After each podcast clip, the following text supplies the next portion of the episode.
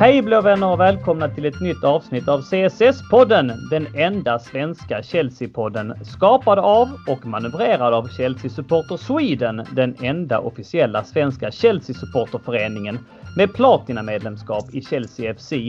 Daniel Joannou heter jag, även känd som Donny, ditt blåa ägg i den svenska Chelsea-påsken. Och jag tog mig lite ledigt förra veckan efter den totala urladdningen med Oskar Karlström när vi spelade in 2,5 timme jubileumsavsnitt veckan innan dess. Det var matigt värre men också väldigt, väldigt roligt, och jag passar redan nu på att tacka för alla fina ord vi fått i kölvattnet av det. Men alltså back to basics idag när jag gästas av poddveteranen Sofia Almroth. Veteran kanske var lite att ta i, Sofia, men du börjar bli varm i kläderna nu i alla fall. Ja, men det börjar väl bli. Även om jag inte vet om 3 avsnitt räknas som veteran. Vi kommer ju avslöja vem vi också ska samtala med idag. Och i det sammanhanget så räknas det som veteran. Så att, men först börjar vi med dig. Är det bra med dig? Jo, men det är bra. Även om man kanske är lite sur efter förlusten. Men ja.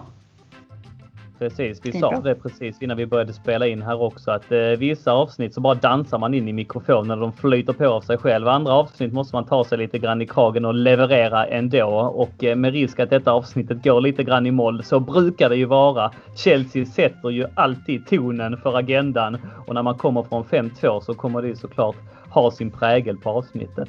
Men så är det. Kul att höra att du håller humöret uppe i den mån det går i alla fall, Sofia. Men vi är inte ensamma, som jag sa. Vi presenterar idag ett nytt färskt namn på CSS-himmelen, nämligen CSS-redaktionens nyaste tillskott, Linus Sjöström. Välkommen till podden! Tack så himla mycket. Det ska bli otroligt kul att det gör. Ja, men vad härligt. That's the spirit. Kan du ge lyssnarna en liten kort beskrivning av dig själv? Jag är 21 år, kommer från Göteborgs skärgård och har hållit på Chelsea sedan jag var 9 år. Och sen har jag alltid följt laget på nära håll och alltid tyckt det var roligt att tycka till och läsa om Chelsea. Och så på senare år har jag fått tycka till och även skriva väldigt mycket om sporten och laget jag gillar, helt enkelt. Och du blev ju medlem i redaktionen så sent som i förra veckan och har hunnit skriva din debutartikel. Men så slängs du rakt in i hetluften i detta poddsammanhang. Är du redo för uppgiften? Ja, jag är otroligt taggad, måste jag säga. Riktigt roligt att komma igång nu och vara en i gänget. Och skrivit min första roligt. Så det är riktigt roligt faktiskt. Ja, vad kul. Vi ser fram emot att ha med dig både idag och lång tid framöver. Idag ska vi tyvärr ta avstamp tillsammans med denna trio alltså i en förfärlig match där våra 14 matcher obesegrade, det skulle få ett abrupt slut. Vi ska alltså prata om West Bromwich Albion, vi ska dissekera och analysera, och vi ska ställa oss frågan hur detta tar sig i anspråk kring fortsatta utsikter i ligan. Vi ska även blicka framåt mot Porto. Det är heta matcher nu som avlöser varandra. Och vi ska prata om mycket mer än så. Välkomna till avsnitt 101 av CSS-podden.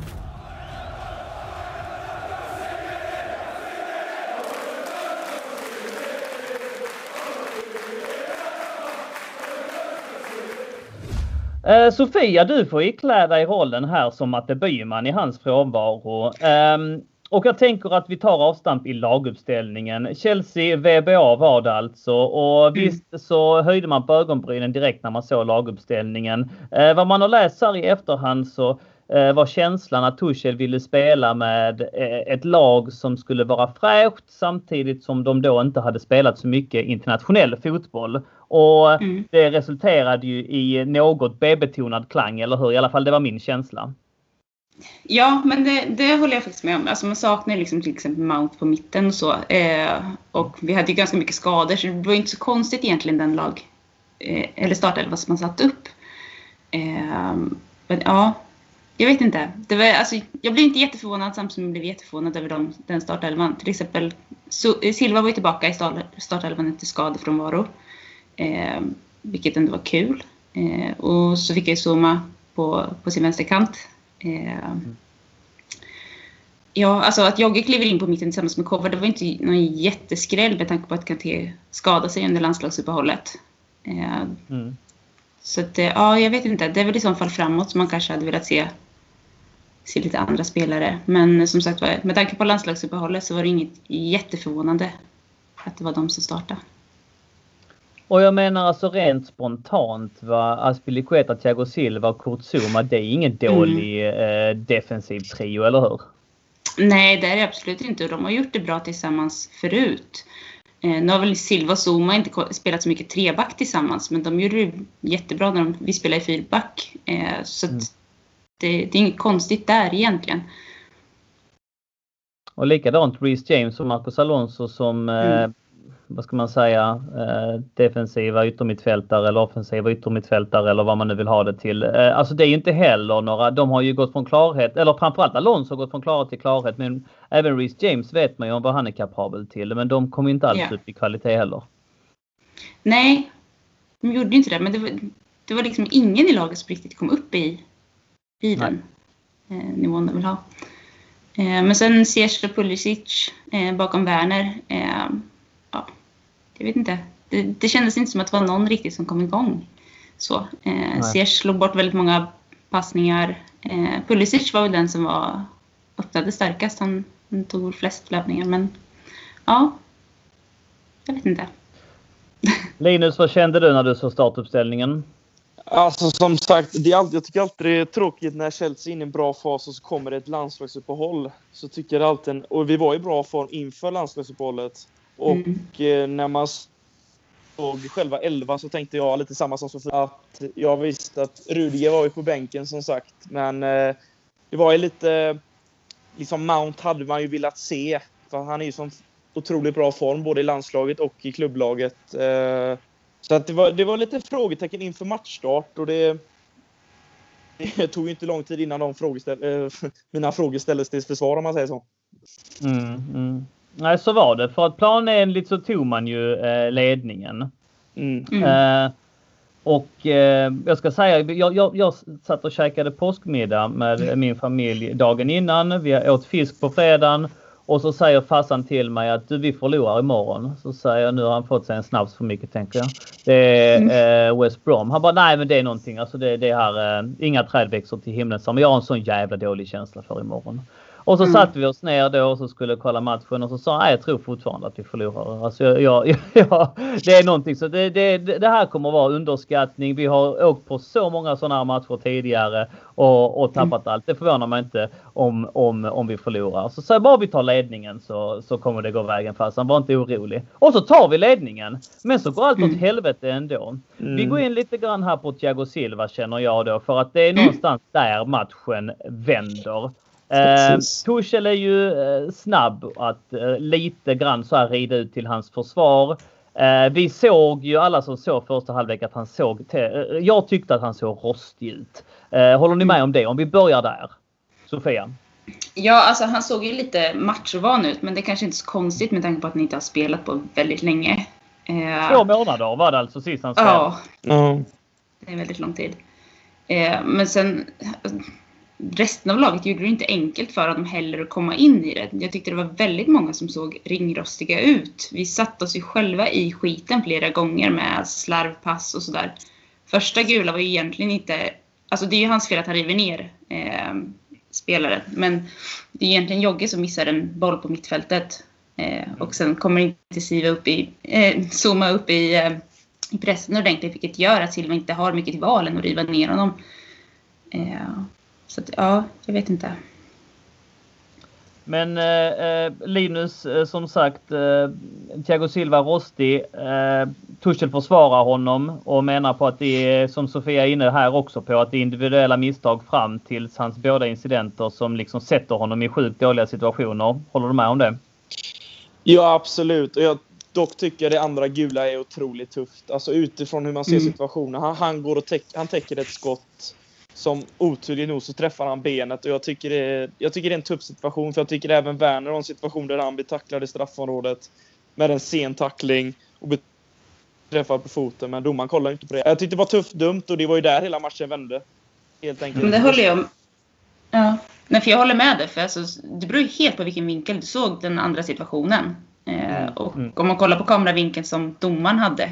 Så såg det ju ganska tufft ut. Eller alltså... då kan jag tänka mig att det blir ett gult kort. Men om man kollar från en annan vinkel så var det inte rött. Nej. Ja, och alltid när man slår ner det och sådär, så alltså ser det alltid väldigt mycket värre ut också. Men kan det ändå säga att den generella uppfattningen efter att ha knarkat medierna så här dagen efter och två dagar efter, så är det inte många förutom vi Chelsea-fans som faktiskt höjer lite ögonbrynen kring den andra gula. Jag håller ju också med, va? Men den generella uppfattningen tycks ändå vara att det inte var sådär jättemycket att snacka om, utan att den är nog bara att svälja alltså. Sen tycker jag det är konstigt att det inte blir mer snack om Timo Werners den straffsituationen där, va. Men någonstans faktum kvarstår att det är ju fullständigt skitsamma om vi spelar med 10 man eller 11 man mot West Brom. Vi ska ju vinna den matchen ändå, och det handlar ju bara där om att hålla ut till paus, eller hur? Precis. Men det klarade vi inte, Linus. Nej, det var ju den psykologiska biten som tog över där, tror jag. När de fick in 1-1 där, då kände man ju redan där att det var darrigt. Och det såg man även på självförtroende hos spelarna. Det var inte samma pressspel och samma... Det satt inte upp lagdelarna helt enkelt från backlinje upp till anfall, tycker jag. Man läckte ganska rejält och West Brom kunde lätt spela förbi både mittfält och backlinje. Så att det var redan där som att det kommer bli en tuff andra halvlek, och det blev det ju också. Mm. För visst får man ge Sofia West Brom lite cred också. Jag menar alltså, jag sa ju till farsan, du bara inte orolig, det här är ligans sämsta lag. Då sa han, Sheffield United är sämre. Så sa jag, nej det är de inte. Jag tror fan det här är ligans sämsta lag. Men alltså shit vad, alltså de hade ju hög press. Jag var inte beredd på det. Alltså de individuellt skickliga, framförallt då Pereira. Men alltså... Även i viss mån Maitland Niles gjorde en jättebra match, Phillips. Och man kan inte heller säga att det var orättvist. Vad alla hyllar ju West Brom efter den här matchen för hur de anammade sin spelidé, hur de tacklade matchen, och helt plötsligt så är Sam Allardyce nästan geniförklarad efter hur han taktiskt utmanövrerade Tuchel. Ska man ge West Brom lite cred också?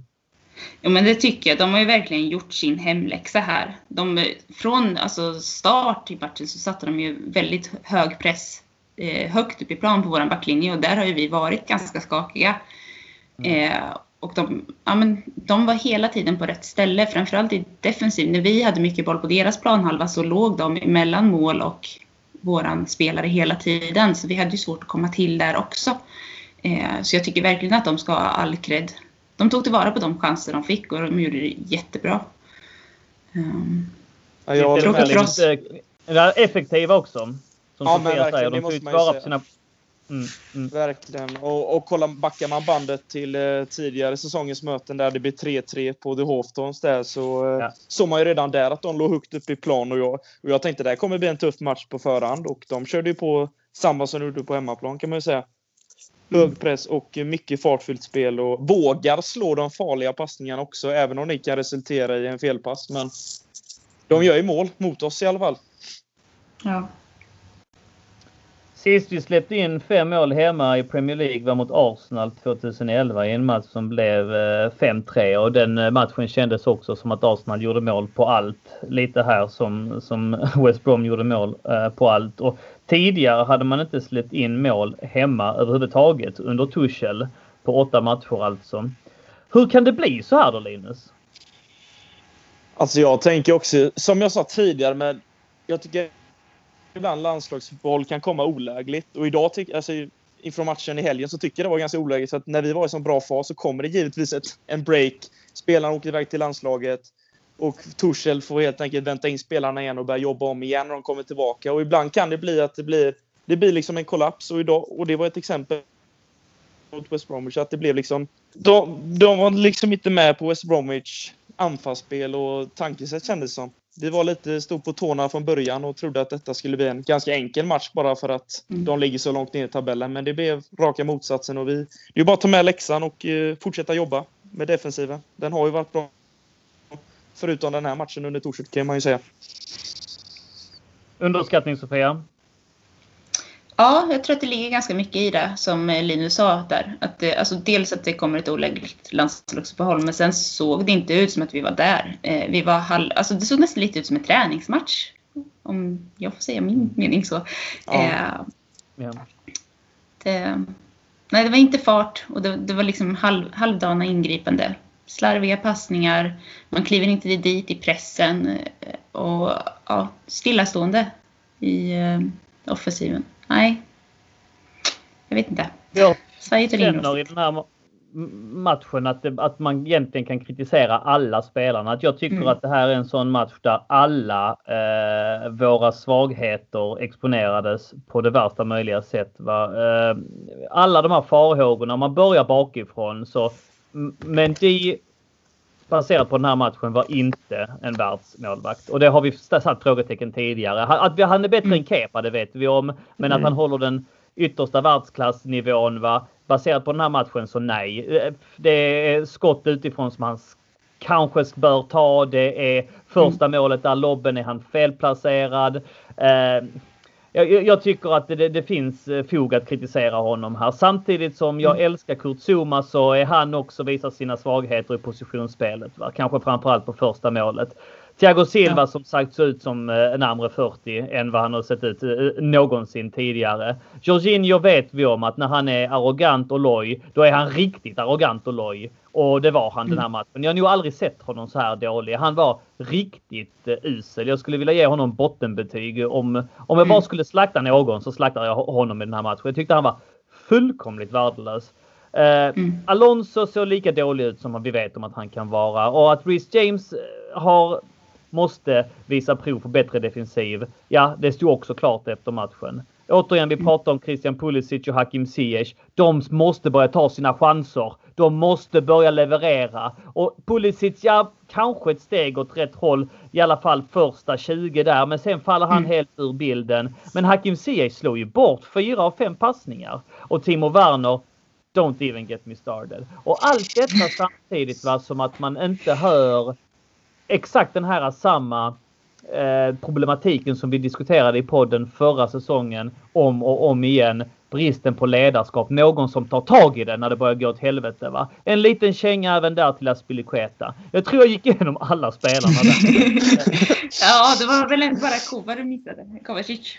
Ja, men han tyckte jag också var bäst faktiskt. Ja, men det håller jag med. Alla så var han bäst. Ja. Linus, något att tillägga i min stora rant? Jag tyckte du fick upp en otroligt bra summering av hela lagets prestation nästan. Det är för många som presterar på en för dålig nivå helt enkelt. Och ska vi vinna dessa matcher så måste vi upp i nivån. Och de här matcherna ska vi vinna. Det ska vara 3 poäng. Och det har varit lite för många matcher det här året. Speciellt under Lampard. Det är matcher vi ska vinna helt enkelt som helt sjabblar bort på grund av. Jag vet inte om det är underskattning eller om det är att vi inte... har för noggrant gått igenom motståndarna. Jag vet faktiskt inte, men det är lite frustrerande för man vill egentligen få en 3 poäng mot West Bromwich på hemmaplan. Liksom. Det låter som en självklarhet, så det är otroligt frustrerande skulle jag nog säga. Men nu nosar du på det här, va? Är smekmånaden över för Tuchel? Har det varit liksom en invagning i en god mysig filt och liksom stundens tillfälligheter? Och att det här var liksom ett magplask som fick ner oss på jorden igen. Eller rycker man upp sig? Är det här sånt som händer? Kan man skaka av det? Är Tuchel en bättre tränare än Lampard? Alltså alla de här frågorna ställs ju igen. Ja, ta vid. Jag tror ju att såklart någon gång kommer förlusten komma. Och nu var det tyvärr mot West Bromwich. Den hade ju kommit mot något annat lag givetvis också. Men sen tror jag även att det är ju ett bättre val att ha Tuchel än Lampard just nu, för att Tuchel har varit i större klubbar. Han har vunnit titlar och han vet. Och han är ganska tydlig spelare, tycker jag. För det händer mer saker nu än vad det hände under Lampard. Både offensivt och defensivt. Men som sagt, frågorna växer ju direkt när man förlorar. Timo Werner gör inte mål. Oj, nu släppte vi in mål. Nu står vi på 30 insläppta mål. Liksom det vänder snabbt, tycker jag. Och hade vi inte förlorat denna, då hade det inte varit något snack. Men frågorna växer direkt när förlusten kommer. Så är det bara. Samtidigt så tänker jag att det här var väl en ganska bra match. Alltså visst, man ska vinna den här matchen. Men samtidigt så är det väl kanske bättre att vinna eller förlora en sån här match. För då blir det lite mer ett wake-up call som Tuchel pratade om. Att förlorar man mot ett lag som man egentligen ska vinna, då blir liksom större... vad ska man säga? Det blir lite jobbigare för spelarna att psykologiskt ta sig ur den här. Hade vi förlorat mot ett topplag så hade det kanske varit lite... Ja, men de var ett topplag. Här måste man nog gå mer till sig själv och kolla på sin egen insats, eftersom man ska vinna matchen. 30 insläppta mål, 8 av dem mot West Bromwich Albion. Alltså, ja, det är otroligt. Nästan en tredjedel av våra insläppta mål i ligan har kommit mot West Bromwich Albion. Vem fan kunde tro det? Och som du säger, Sofia, kanske kan man göra någonting positivt av detta. Men som du också är inne på, Linus, genast så börjar det ju haverera i maskineriet, eller hur? För att det är inte mycket man hinner andas efter en sån här match, och så börjar krigsrubrikerna direkt. Och ni har säkert läst om den här stora bastappen mellan Rüdiger och Kepa träningen. Nu har jag tagit del av Athletic-artikeln och en kort recap på vad de skriver. Så skriver de alltså att Tuchel ska ha varit fåordig i direkt anslutning till matchen. Han ska ha varit samlad och klart uttryckte sin besvikelse, men ändå liksom inte, det har inte varit några större växlar, det har inte varit några hårfönor och den retoriken, utan det ska ha varit samlat på själva matchdagen. Men sen så kom de in till träning på söndagen och då visade man målen, man headlightade misstagen, och tanken är, enligt Athletic, hade varit att man skulle liksom dra lärdom av det för att gå vidare. Men att det skulle ha blivit en väldigt allvarsam stämning, och denna stämning då hade satt sig på spelarna, och som sedan tog ut liksom sina lite grann aggressioner på träningen, där då det hettade till ordentligt. Rüdiger och Kepa ska alltså ha kolliderat i en närkamp där Rüdiger har gått in väldigt fult.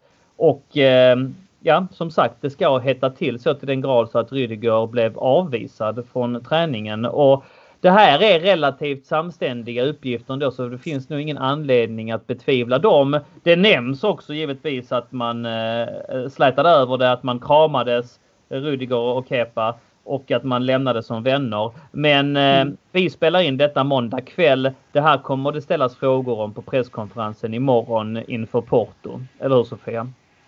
Ja, men så är det ju. Och det är väl bara ett tecken på hur frustrationen som ligger hos spelarna just nu. Nu var det ju bara, om jag förstod det rätt, 5 minuter kvar av träningen, som inte jättemycket han missade när han blev skickad av plan. Nej. Men det blir så här, va, att det kan ju lätt, Linus, tänker jag, alltså att en dålig sak leder till en annan dålig sak. Lampard gick ju 17 matcher obesegrade, 1,5 månad, 2 månader senare så var han sparkad, eller hur? Tuchel gick 14 matcher obesegrad nu. Kan det här liksom vara början på nedförsbacken? Det går ju snabbt att skriva nyheter om det också, givetvis, men jag tror ju på Tuchel på ett lång sikt, helt klart. Jag tror han kommer lösa det. Även nu han får ett sommarfönster med sig också och kunna sätta sin prägel över laget.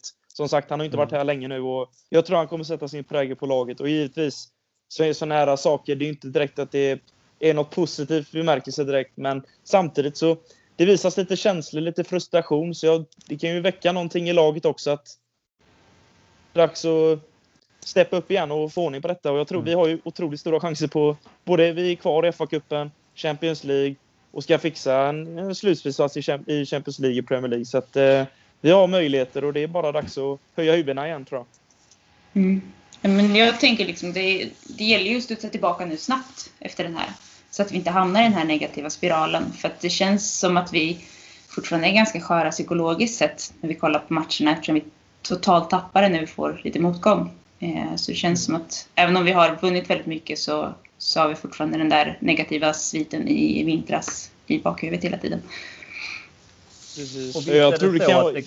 Ja, fortsätt Linus, sorry. Nej, jag tänkte mest på att det kan vara positivt att det är en ny match och tätt in på också, att kunna, om vi har att få en vinst direkt och kunna vända på den korta negativa trenden hittills, så att vi kan komma upp på banan igen och få ordning på det, tror jag.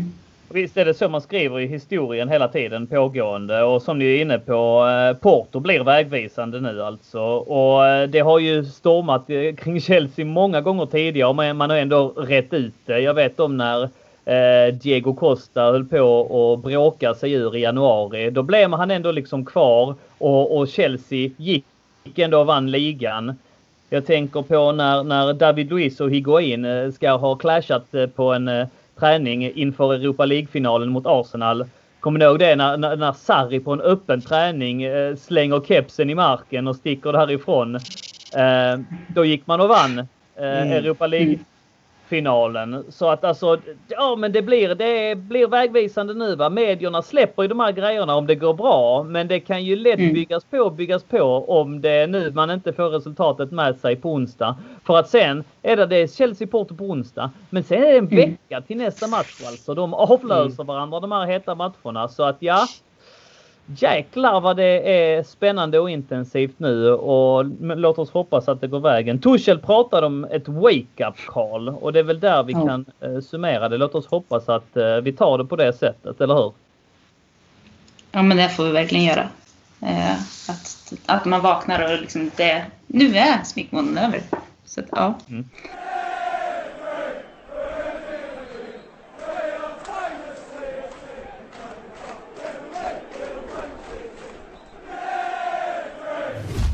När hela omgång 30 är spelad så kan man ju konstatera att Chelsea faktiskt klamrar sig fast på fjärdeplatsen. Fast Tottenham och Liverpool och även West Ham flåsar i nacken. Ja, jag ser att även Everton gör det faktiskt. Och West Ham och Everton har inte spelat sina 30:e matcher så att de kan gå om.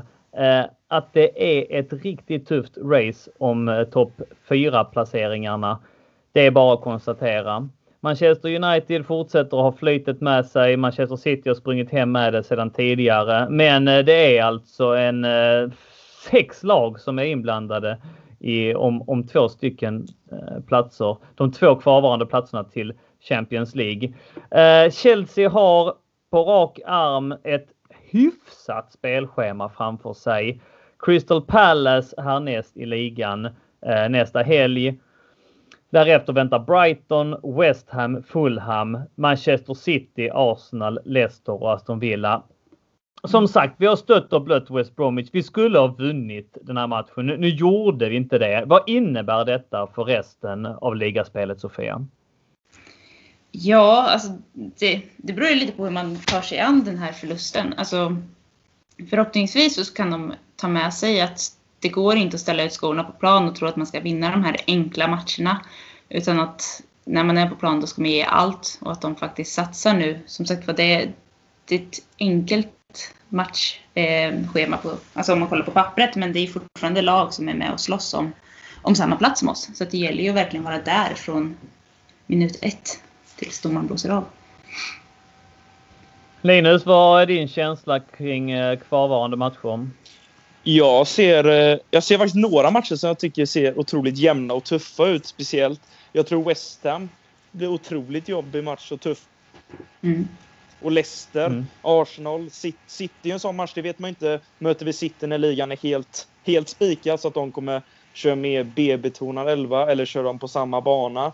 Det är många saker att ta in i den här uträkningen och även hur bra kommer Arsenal vara. Det är ju varannan vecka lite tycker jag om Arsenal. Mm. Och samma med Leicester. Lite svårt att avgöra hur bra Leicester är just nu. Och det är ju lite samma med oss. Och det är samma med Tottenham. Det är väldigt oklart gällande formmässigt med topplagen bakom City United tycker jag. För United har ju något flyt att få in de här 3 poängarna. Så att det blir otroligt jämnt. Och det är otroligt viktigt att få vinsten mot Crystal Palace i helgen. Mm. Leicester har alltså West Ham, West Brom, Crystal Palace, Southampton, Newcastle, Manchester United, oss och Tottenham. Så även de avslutar med 3 på pappret lite svårare matcher. Men alltså som sagt, det är corona. Folk, alltså Liverpool släpper in 17 mål mot Aston Villa eller vad fan det var. Alltså det är så konstiga resultat i den här ligan. Jag menar, vi vet ju inte vad Newcastle kommer vara den 8 maj. Kommer de kämpa för överlevnad? Alltså det, om man tittar på spelschemana så är det nästan så att det är nästan hugget som stucket för alla. Titta här på Liverpool spelschema till exempel. Då har de Aston Villa, Leeds, Newcastle, Manchester United, Southampton, West Brom, Burnley och Crystal Palace. På förhand alltså kanske lätt, men det är det ju inte heller. Det vet vi ju. Alltså Tottenham har Newcastle, Manchester United, Everton, Southampton, Sheffield United och Leeds. Wolverhampton, Aston Villa och Leicester.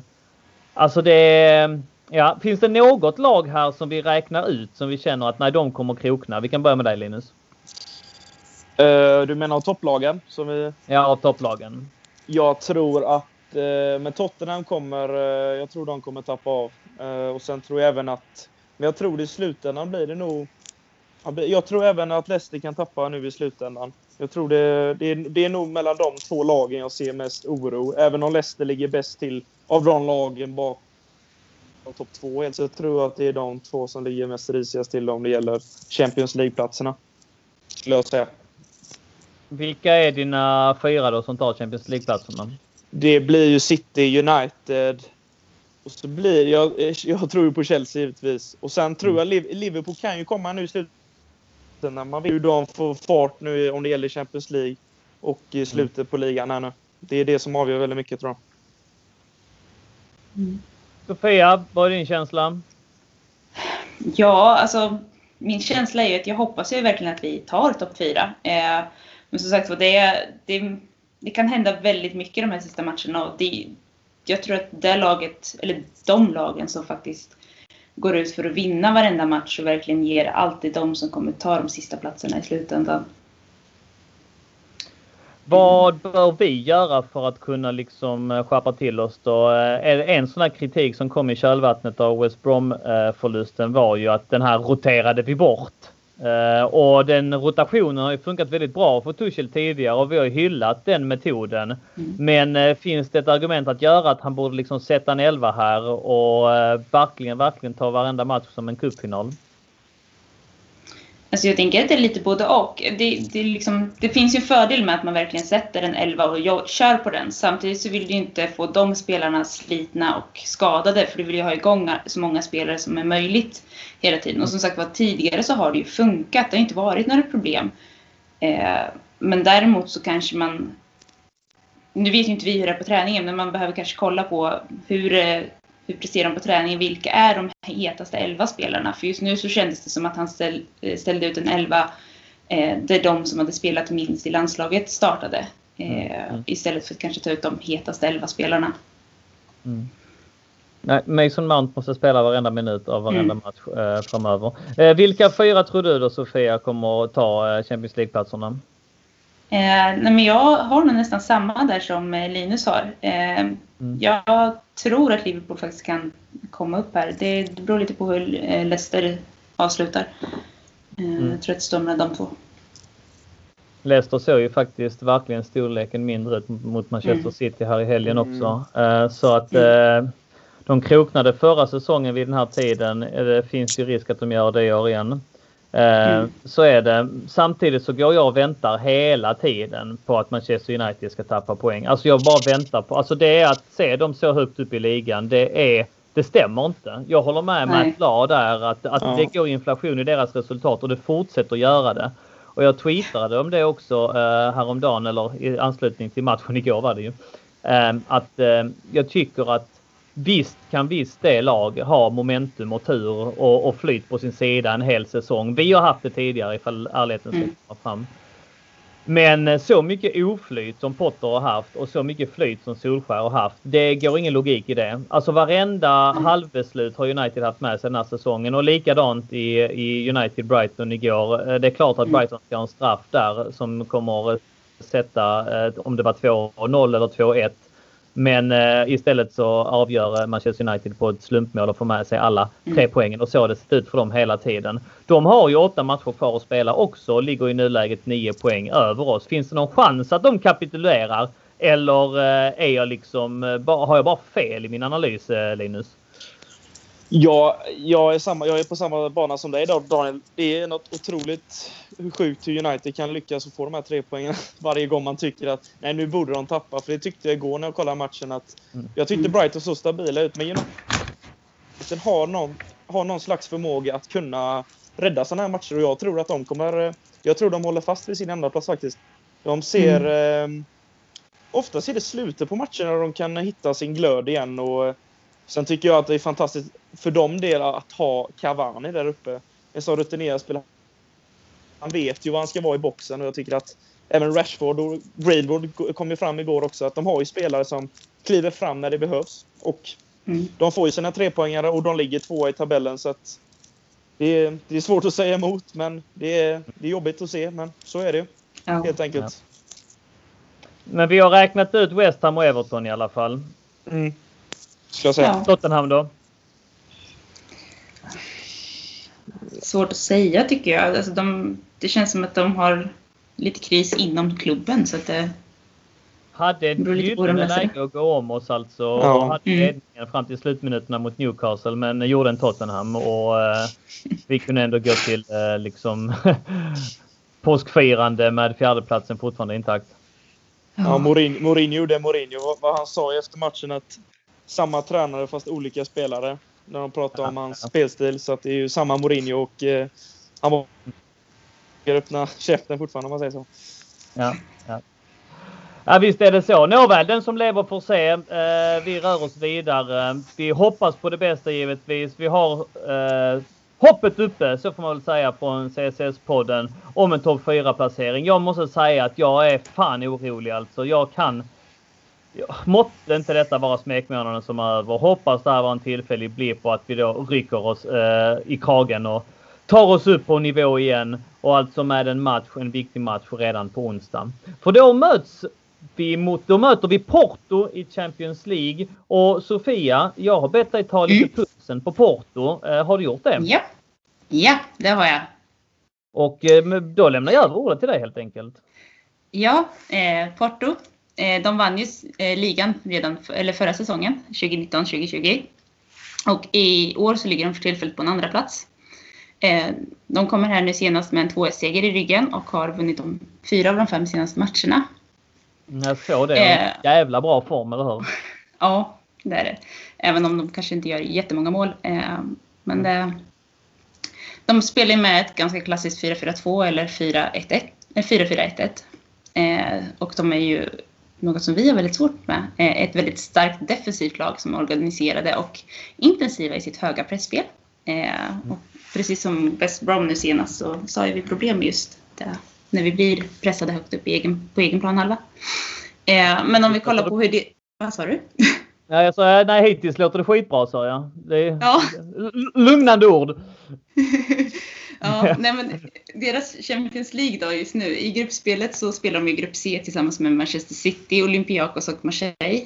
Och där tog de sig vidare som grupp 2 efter att ha förlorat mot City i första matchen. I 8-delsfinalen så lottades de ju mot Juventus. Där vann de när de stod som hemmalag med 2-1. Och de förlorade på bortaplan med 3-2.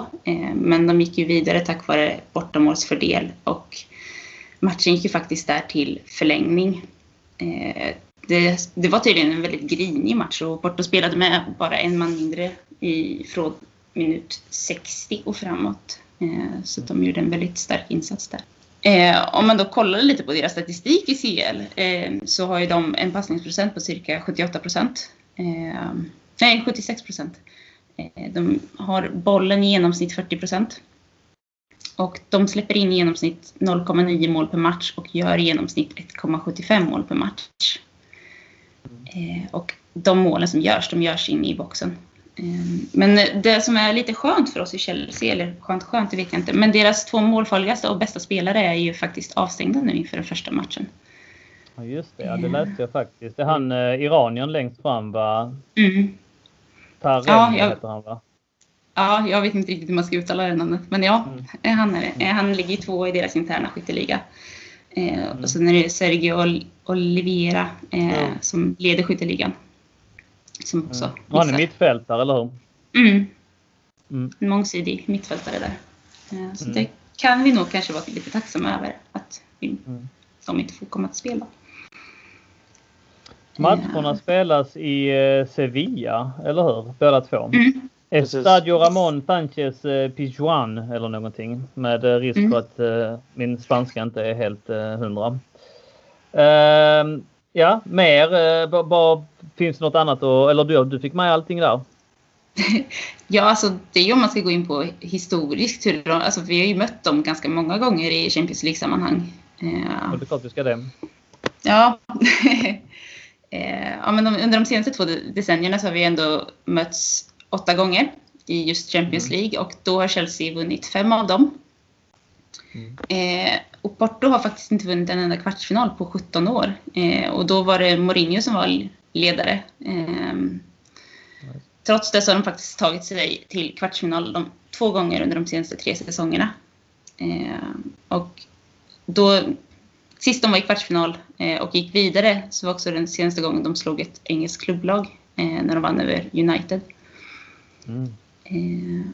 Porto har haft lite svårt för engelska lag generellt. De har vunnit 3 möten och förlorat 9.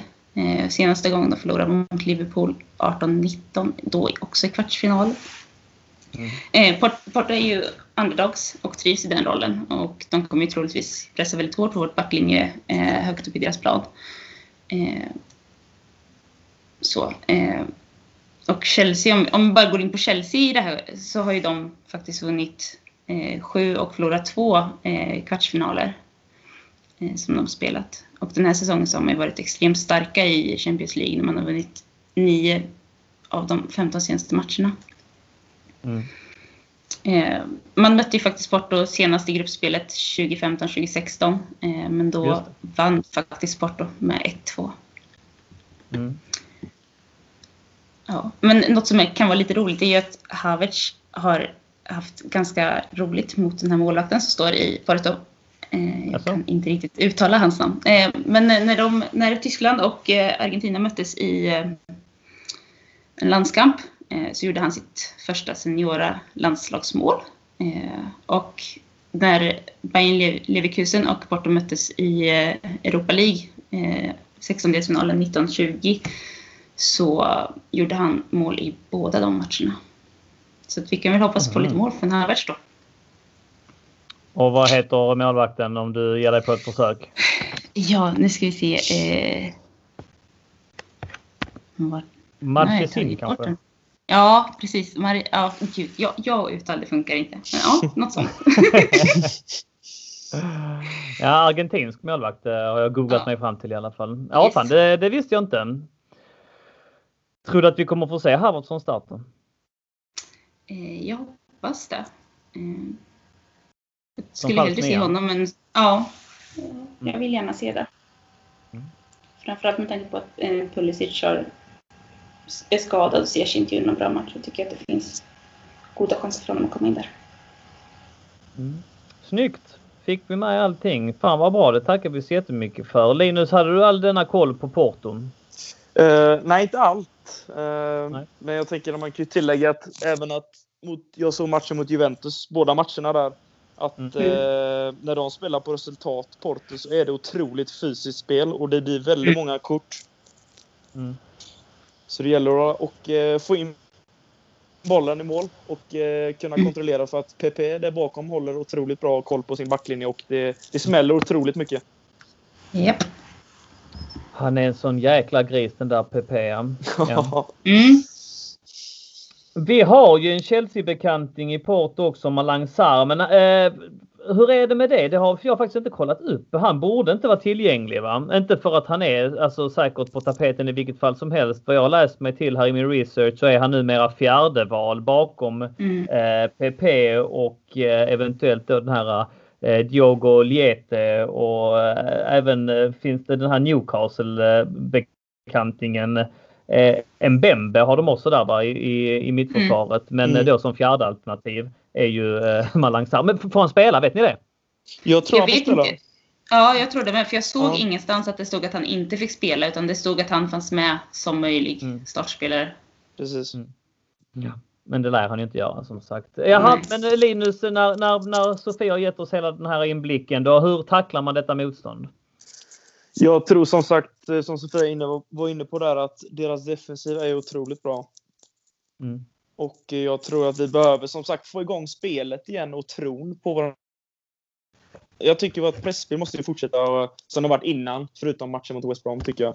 Att vi fortsätter rösa på, och att vi levererar. Även kantspelet får höja sig några snäpp, för att det är ett starkt försvar vi ska komma förbi, och de är otroligt duktiga på att spela på resultat. Så jag tror vi behöver luckra upp dem ganska tidigt, och det har varit skönt om vi får med ett mål på första matchen som bortamål också, så att vi har någonting att gå på och inte dem, helt enkelt. Sofia, håller du med om det? Ja, men det håller jag med om. Och det gäller ju liksom att vi kommer med fart. Vi kommer ju ha mest boll innehav under den här matchen. Så är det ju, det vet man på förhand. Men det gäller då att vi inte blir stillastående som vi har blivit många gånger. Utan att vi faktiskt tar väldigt mycket löpningar och skapar rörelser. För annars är det väldigt svårt att låsa upp det här. En annan grej som är lite oroväckande. Har ni läst om Kante är helt ute ur bilden? Jag tolkar det som att han inte kommer att vara med. Mm. Om det, jag vet inte om det var några veckor eller vad det var. Jag har läst på flera olika sidor och det är lite oklart fastställt än hur lång tid han kommer borta. Men det hade varit... Ja, nej, jag tänkte bara att just den typen av skada som han har... Alltså nu var det väl inte en jätteallvarlig sträckning som han hade fått, liksom muskelbristning. Men det tar ju tid att läka och det blir oftast brukar det ta i alla fall 2 veckor innan man ens ska försöka tänka på att komma tillbaka. Apropå att möta liksom brunkargäng med PP i spetsen. Man hade ju jättegärna sett att... Kante var med i den matchen alltså. Men nej, det är nog så att vi måste klara oss utan honom, skulle jag väl säga också. Jag ska se här vad hans status är på Physioroom, och där har han alltså 25%, säger de. Small hamstring injury, can't have examinations, he heading back to Chelsea. Nej, man har inte någonting, men det lär, eventuellt när ni lyssnar på det här avsnittet alltså, så kommer eventuellt en uppdatering har läckt ut, för att som sagt vi spelar in detta måndag och imorgon vet vi om att Tuchel kommer hålla sin presskonferens inför matchen.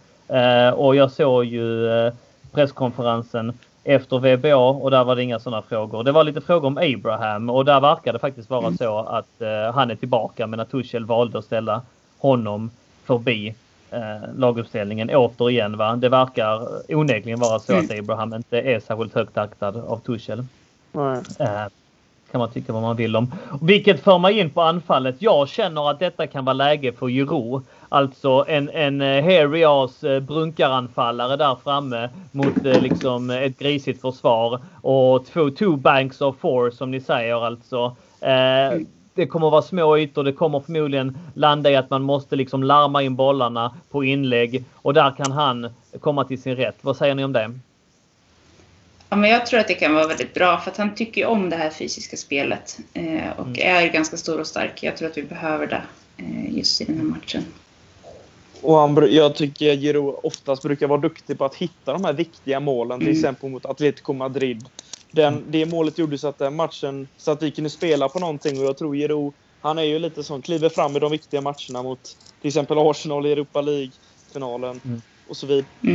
Han har gjort det flera gånger och jag tror han kan göra det igen, och förutom det så gjorde han ju faktiskt 4 mål mot Sevilla på den arenan tidigare i höstas, så att han gillar att spela på den arenan. Verkligen, han gjorde 4 mål mot dem och lite grann täppte till truten på alla som menar att han inte kan gå i djupled. För det gjorde han i alla fall på 2 av målen, vill jag minnas.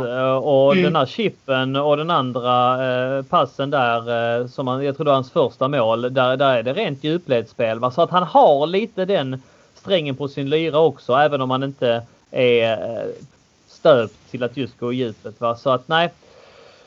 Jag hade gärna sett att han fick en start. Men Sofia, är det någon annan du vill se ska starta? Du behöver inte gå igenom hela laget. Men vad hade du helst? Nämn några stycken favoriter till den här matchen som hade passat sig bra. Ja, jag tror att Rüdiger kommer komma in på backen igen. Han blir inte straffad för det här nu, va? Nej, jag har svårt att se dem. Och jag tror att vi behöver hans typ av spelare på den positionen nu i den här matchen, eftersom han har... Om vi tar det här på träningen. Han visar att han har känslor och jag tror att det behövs i den här matchen. Och sen tror jag såklart att Mount kommer komma in på mitt igen. Så är det ju. Annars vet jag inte vad jag förväntar mig för förändringar riktigt så. Apropå Rüdigers eventuella återkomst in i laget, så skriver de i Athletic att han var en av de mest högljudda spelarna i Chelsea mot West Bromwich. Och det säger ju en hel del i och med att han inte ens spelade matchen. Alltså det var från bänken han ska ha manat på sitt lag så in i helsike. Så att, ja nu vet inte jag. Det är väldigt lite information av det här bråket som har läckt ut. För det kanske är han som stökar till det igen. Vi vet om att han har... Ja, att han har de egenskaperna också. Han är kapabel till att göra det, va? Men jag ser gärna att Rüdiger också spelar. Vad säger du, Linus?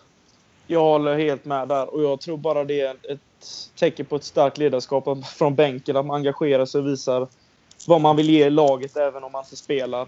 Och jag tror att han har ju blivit en viktig kugge. Jag tror det helt ärligt inte att han skulle komma tillbaka från när Lampard hade styret. Jag tror det helt enkelt att han skulle det var rykten om att han skulle säljas i vintras, men att han kom tillbaka i truppen och kämpat sig tillbaka. Jag tycker bara det är ett styrkestecken att han har gjort det och nu är en av de mest självklara i mina ögon i en startelva idag.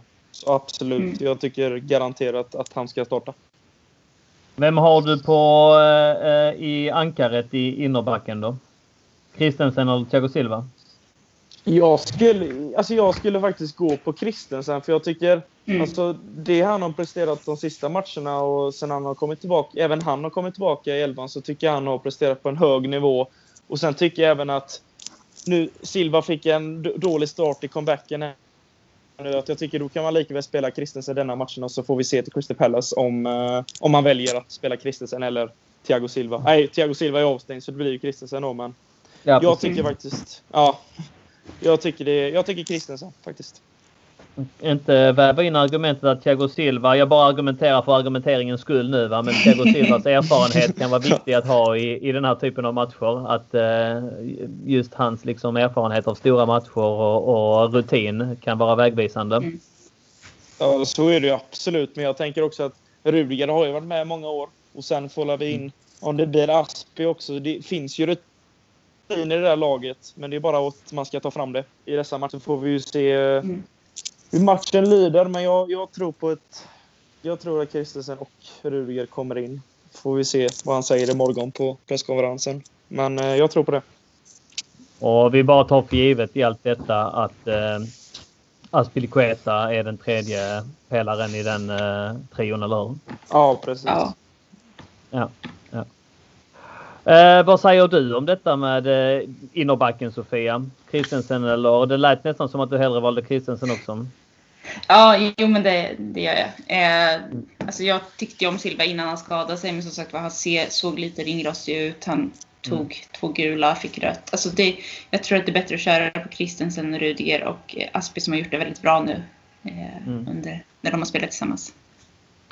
Här så är det. Då är det bara jag som väljer Thiago Silva alltså. Och jag vill väva in ett till argument i detta. Thiago Silva har inte vunnit Champions League. Han kom tvåa förra året. Jag tror att han är extremt taggad till tårna. Och jag tror som sagt att hans erfarenhet...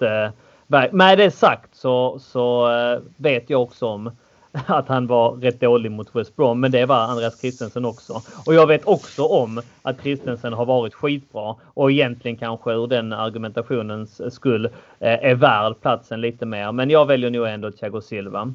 Som sagt, uppåt har vi Mason Mount. Om Kante är skadefri så vill jag gärna att han går in från start. Men det är han förmodligen inte. Och så då har vi plockat ut Giroud längst fram. Är det någon mer som vi bör slå ett slag för, Linus?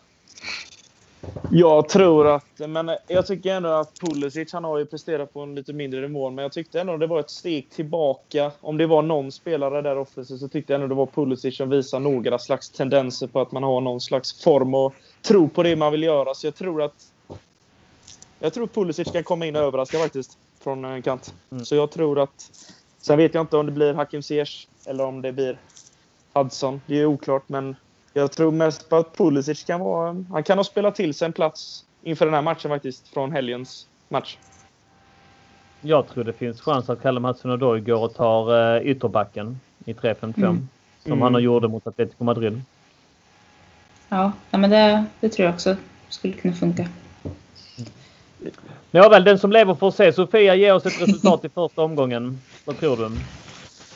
Oj, jag hoppas att vi håller nollan eftersom de är svåra. Jag vill säga att vi kör en 2-0, men jag tror mer på en 1-0. Ja, till oss. Jag tycker både från hjärnan och hjärtat där. Linus? 2-1 Chelsea tror jag. All right. Ja, Och jag tror att vi spikar igen. Jag säger 2-0. Kom igen nu. Måtte det hända. Bra. Innan vi rundar av så ska vi också ge dig ordet lite grann, Sofia, för att jag vill veta vad som har hänt i damernas värld i sista tiden. Det är klart man läser, det är klart man hänger med, men hyllningarna avlöser varandra, eller hur? Ja, men så är det ju. De fortsätter ju att prestera på högsta nivå hela tiden. Nu senast så har de ju till exempel slagit ut förra årets finalister, Wolfsburg, i kvartsfinalen av Champions League. Och alltså, man gjorde det med historiska siffror. Chelsea har aldrig vunnit så stort. Man vann med totalt 5-1 över 2 matcher. Så det är något insats. Matchen var det, va? Ja, det var det. Och inget snack. Nej. Och det roliga är att liksom Emma Hayes går ut efter matchen och säger att hon är väldigt nöjd med dem, med deras prestation, att hon är stolt över det de har gjort, men det är inte tillräckligt. Hon vill ha mer. För hon tror på det här laget, att hon kan utmana dem för att de ska kunna skriva ännu mer historia. Så att det ska bli väldigt roligt att se dem nu spela mot Bayern München i semifinalen. Bayern München har man dragit på lotten. Ja, hur bra är deras dag? De leder ju faktiskt den tyska ligan över Wolfsburg. Så de är ju bra, så är det ju. Men vi slog i Wolfsburg, så att vi har ju alla möjligheter att vinna över Bayern också. Mm, mm. Absolut. Och igår så var det ju bara segertåget som fortsatte tuffa på, eller hur? Ja, 6-0 hemma mot Birmingham. Så det var väldigt roligt att se. Förut som man pratat om Kerr och Kirby, att de har hittat varandra, att de nästan har lekstuga med försvararna som de möter. Men igår så hittade Kerr samspelet med Cuthbert, jag är sämst på uttal. Men för då var det de två som spelade tillsammans och låg bakom de 3 första målen. Så det är ett väldigt brett lag och de presterar gång på gång. Och så sen så nalkas en match här i nästa ligaomgång, eller hur? Som kommer att bli väldigt vägvisande den 25 april. Då är tanken att de ska möta City. Nu får vi se om den matchen kommer spelas då, eftersom den 24 så är det Champions League semi. Så den kommer troligtvis flyttas och spelas som sista match. Så det kommer nog leva som upplagt för en seriefinal alltså. För att det är väl bara City som kan rå på Chelsea. Ja, där bakom så är det ju Arsenal och United som slåss om tredjeplatsen. Men de är ju avhängda från själva titelstriden. Så. Ja, det blir spännande att följa. Damerna fortsätter leverera, även om herrarna alltså vacklade, förhoppningsvis bara tillfälligt. Yes. Men det vänner, så börjar vi runda av, tänker jag. Linus, har du någonting att säga här avslutningsvis? Nej, inte direkt. Jag hoppas bara att den negativa trenden vänder fort, så att vi kommer på banan igen och får en otroligt spännande vår framför oss med otroligt roliga matcher och sevärda. Visst är det så, Sofia. Vi skakar av oss den här apan och hoppar upp på hästen igen, eller hur? Japp, det gör vi. Porto nästa. Satsar vi på lite seger. Porto-Chelsea alltså onsdag 21.00. Därefter är det sen lördagsmatch. Det ska bli jäkligt trevligt att dricka lite öl och kolla sen lördagsmatch mot Crystal Palace London Derby på Selhurst Park. Därefter så väntar alltså Porto nästa tisdag. Och sen så har vi alltså FA Cup semifinal mot Manchester City innan nästa ligaomgång spelas mot Brighton. Och mycket att se fram emot alltså. Det har varit jätteroligt att ha med er idag, både Sofia och Linus. Stort tack. Och innan jag tackar er personligt så vill jag påminna alla våra lyssnare att fortsätta följa oss, fortsätta gilla oss. Och här kommer mina plugs alltså. Sociala medier, det är alltså Chelsea Supporter Sweden som står bakom denna podd du precis har lyssnat på. Och Chelsea Supporter Sweden är alltså en ideell supporterförening där vi alla är med. Och man behöver inte vara medlem för att ta del av vårt ideella arbete. Men vill man stötta på ett enkelt sätt så kan man göra det genom att, som sagt, följa oss på sociala medier. På Instagram heter vi @ChelseaSweden_official och på Twitter heter vi @ChelseaSwe. In och följ oss redan idag, vet jag, om du inte redan gör det. Jag heter @DanielJoannou på Twitter om man skulle vilja följa mig. Och Sofia heter @AlmrothSofia. Och vill man så får man gärna följa oss också. Och säg mig Linus, har du en Twitter? För jag hittade någon Linus Sjöström, var inte säker på att det var du. Jag är faktiskt helt ny på Twitter. Så jag har skapat ett konto. Mm. Så jag är också, jag heter Linus Sjöström 99. Linus Sjöström 99 alltså. In och följ oss också, det är ju skitkul. För helsike. In och följ, gilla, likea, pusha, kul, jätteroligt. I övrigt rekommenderar jag ett besök då och då på vår hemsida på Svenska Fans. Det är alltså www.svenskafans.com/england/Chelsea. Där man kan läsa artiklar, matchrapporter, krönikor och info om supporterföreningen och vårt arbete. Och om du lyssnar på podden och inte ännu blivit medlem i CSS-podden-gruppen på Facebook så kan jag varmt rekommendera det. Där kan man diskutera podden och dess innehåll samtidigt som man kan dela och läsa olika trådar. Man kan diskutera våra matchtrådar som vi lägger upp inför varje match och så vidare och så vidare. Jag och någon annan av våra poddar är tillbaka för att föra CSS-podden vidare inom kort. Jag är glad att vi lyckas pumpa ut avsnitt hipp som happ och att vi tar ett avsnitt på uppstöd här och att vi varvar det med ett jubileumsavsnitt där och att vi testar ett på spåret avsnitt här. Men att podden lever vidare, det är av högsta prioritet. Och nu tänker jag sätta punkt. Linus, hur kändes det att debuten är avklarad? Otroligt roligt faktiskt. Det var riktigt kul skulle jag säga. Stort tack för att du var med och det kommer en inbjudan så snart igen. Och Sofia, du som sagt riktigt varm i kläderna nu. Stort tack för ditt engagemang. Kul att vara med igen hoppas jag. Ja, men det är alltid roligt att få vara med. Så är det.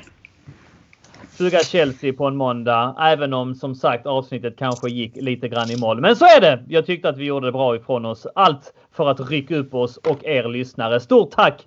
Ett avslutande rungande tack till er som har lyssnat. Vill ni så får ni jättegärna droppa en kommentar i CSS-podden-gruppen på Facebook för att diskutera avsnittet, skicka en hälsning eller bara skriva något peppande. Det uppskattas alltid. Var snälla mot varandra där ute i Chelsea-Sverige så hörs vi snart igen. Hej med er, Carefree och Up the Chels! Bravo! Då pausar vi in. Det blev ett lagom avsnitt idag tycker jag.